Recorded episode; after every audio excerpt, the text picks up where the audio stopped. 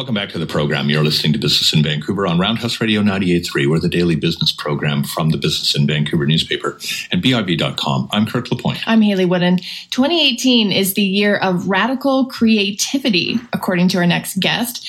And if it's embraced, it could help businesses, organizations, even governments better tackle some of the world's biggest problems. This is the theme of this year's report. It's an annual report put out by our next guest, looking at trends happening all over the world. And joining us in studio to talk more about radical creativity is Nick Badminton, researcher and futurist speaker. Thanks for joining us. No, thank you for having me. What's the difference between radical creativity and just sitting around and blue skying it? Okay, let, let, let's let's put some perspective. My report goes into that. I, I, I start off with a very sort of bold statement around moonshots and like you know if we look down to Silicon Valley and you know, Google and all these people are like, let's go for moonshots. Let's, let's shoot for the moon. And, and moonshots are basically the big life changing ideas. Let's work out how we can live forever. Let's work out how we can connect everyone to the internet. Let's work out how we can colonize Mars. And what I think has, has actually happened is entrepreneurs and innovators, like, let's shoot for the moon.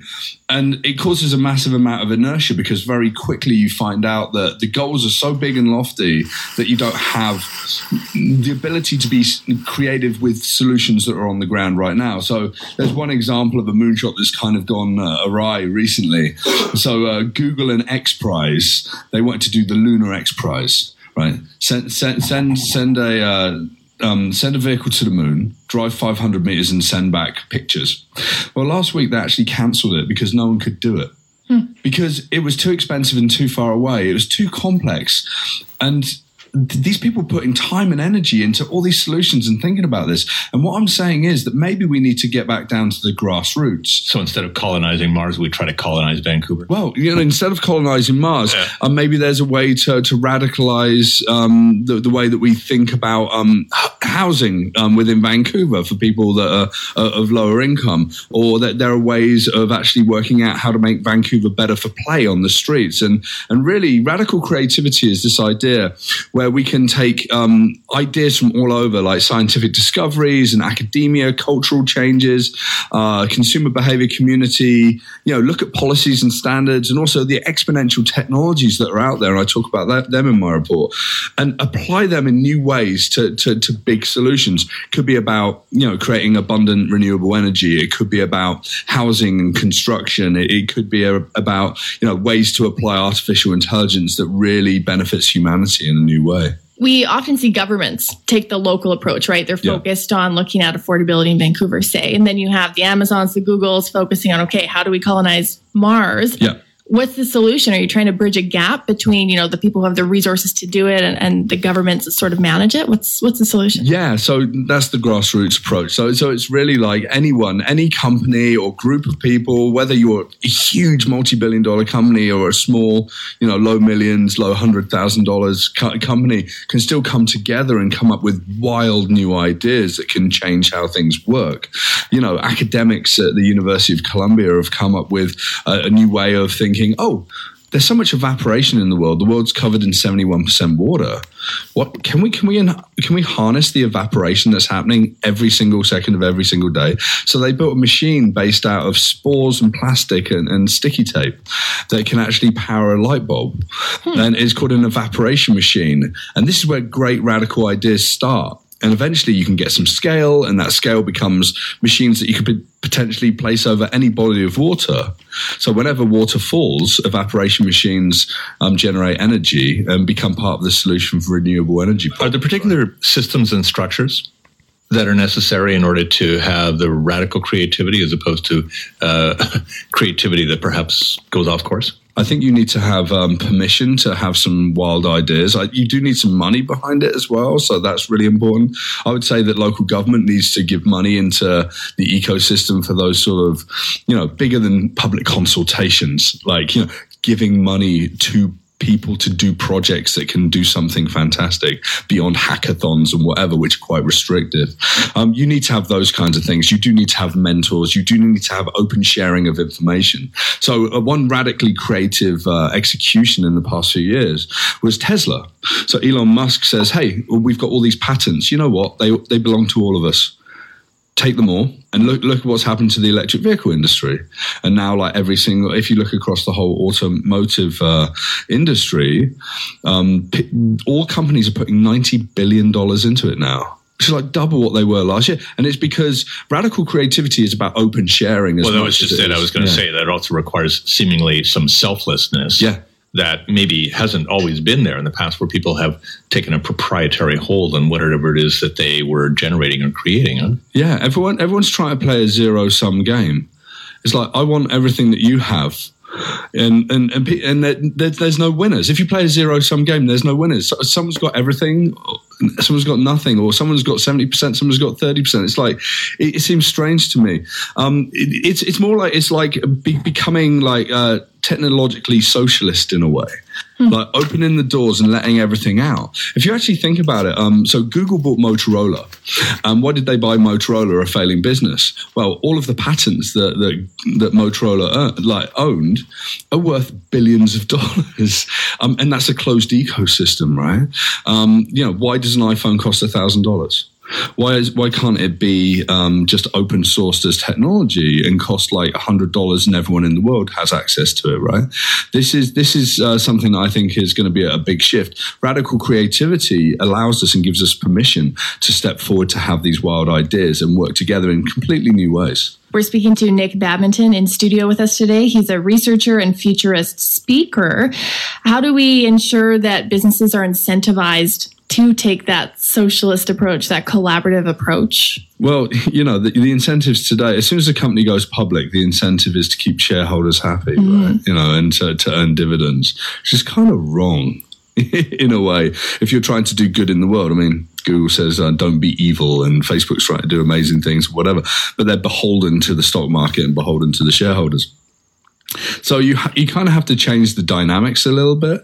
Um, creating like charitable foundations like Bill and Melinda Gates Foundation, the Chan Zuckerberg Foundation, whatever, a, a, great step towards the dem- democratization of access to, to funds to fund some interesting things. But you still got foundations controlling what you do and don't put money towards, right? And ultimately, they want to own the final solution for like the cure for cancer, the cure for diabetes, the cure, you know, the cure well at for least blindness. they want credit for it so how do you make sure that you get credit in all of this Well, those companies actually um, get credit by you know patenting the final solutions, right? I mean, this is this is this is what it all comes down to. I mean, this is tough. I mean, what, one of the one of the examples I give in in my report is about something around open insulin. So you can actually synthesize insulin from a number of different things. I use the example of a, group down in the Bay Area that use um, a certain kind of yeast to, to synthesize insulin. Now they need to work out how to do that on scale at a certain price. But Eli Lilly own a lot of the patents around insulin, and they make slight changes every year. They patent the changes and they drive the price up, and that's nearly 400 million people worldwide that are being fleeced. And there are people in the states, and there, there's some uh, news reports if you search out there that actually can't afford insulin. Hmm. So losing limbs, blindness, potentially oh, death. You know, so so there has to be. It, it's almost like an uprising of the the technological, academic, academic, scientific community, and a responsibility to step forward. I would actually like to see these big tech companies being a little bit more selfless and a little less driven by profits, and that's why I think that moonshots are kind of like this misnomer in the situation. Right? So your report sort of looks at the trends for 2018 and beyond. When do you think we might see that shift, or what would need to happen to kick it off? Yeah, I, I think we've seen. I think people are starting to not believe that these big grandiose ideas are like the be all and end all. I think they're starting to see through PR. I mean, Elon Musk has just sold ten million dollars worth of uh, flamethrowers. flamethrowers yeah Yeah. And, and fifty thousand hats to, to fund his like tunnel under LA. I mean, this is this is this is stranger than fiction in, in a way, right? we, we talk about this almost every couple of days on the program but uh, tell me how, how soon's the autonomous vehicle getting here nicholas You're t- they're, they're already here. okay but Um, they're already here- here, here, but, here. but here, here, in terms of an actual impact on the streets, they're already testing them in places like Yeah. Toronto. I was just down in Silicon Valley. They're everywhere in Silicon Valley. Um, when are they getting here? 2020, 2021? There's actually a report that came out in Canada actually saying by 2021, 2022, autonomous vehicles would be pretty standard and normal on, on the streets. Yeah, and you know, there's a big furore. You know, you know, oh, Are they safe? You know, if I had a choice to kill these people or those, it's all the wrong questions. Because that problem of will they kill these people or those people, it needs to make a choice. It's like that's a trolley problem for trains. That's old ethics discussions. You know, autonomous cars will just stop.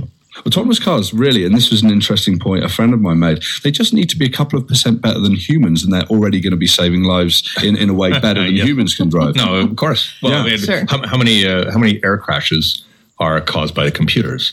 Almost none. Exactly. It, they're almost all human error. Yeah, E- exactly. And it's the same with, um, you know, oh, t- Tesla's crashed here. It's like, well, the guy took control off the autopilot. You know, it, it's, it's very similar.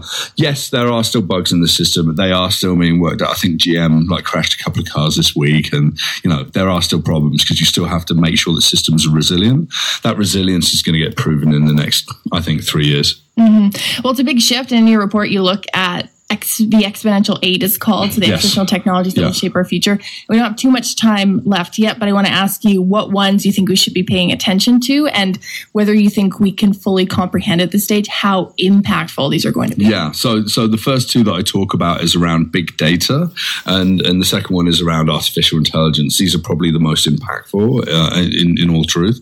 So big data is like we're we're bleeding data through our phones, through the systems. When autonomous vehicles hit the road, you know uh, everything is going to become you know a huge data ecosystem. They say that data is the new oil, and actually, what's interesting is you've got a massive uh, massive Saudi oil company now going into partnership with Google to revolutionize the way that they do technological business because they realize that data is an unlimited resource and you can do anything once you actually tap into that. So this is why you've got Facebook, Amazon, Google, you know, all these big tech companies as the most, you know, valuable companies in the world. Artificial intelligence on top of massive amounts of data means being able to process it quickly and being able to apply it in very smart and predictive ways and adaptable ways um, in everything from self-driving vehicles to home appliances to, you know, um, teaching in schools and whatever. It's going to have a huge amount of change. In 1900, electricity came and changed the world.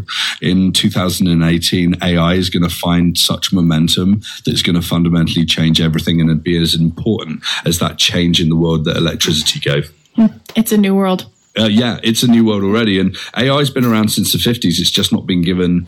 It, it's not had the processing ability. Now there's big foundations and there's big people behind it, and uh, you know those algorithmic tasks out in the world going to be replaced by by machines, and humans are going to be able to do more useful tasks. There you go, Nick. As always, thanks so much for joining us on the show and broadening our horizons to what's out there and what's already happening. Okay, thank you. That's Nick Badminton. He's a researcher and a futurist speaker. You're listening to Business in Vancouver on Roundhouse Radio 98.3. I'm Hayley Woodin. And I'm Kirk LaPointe.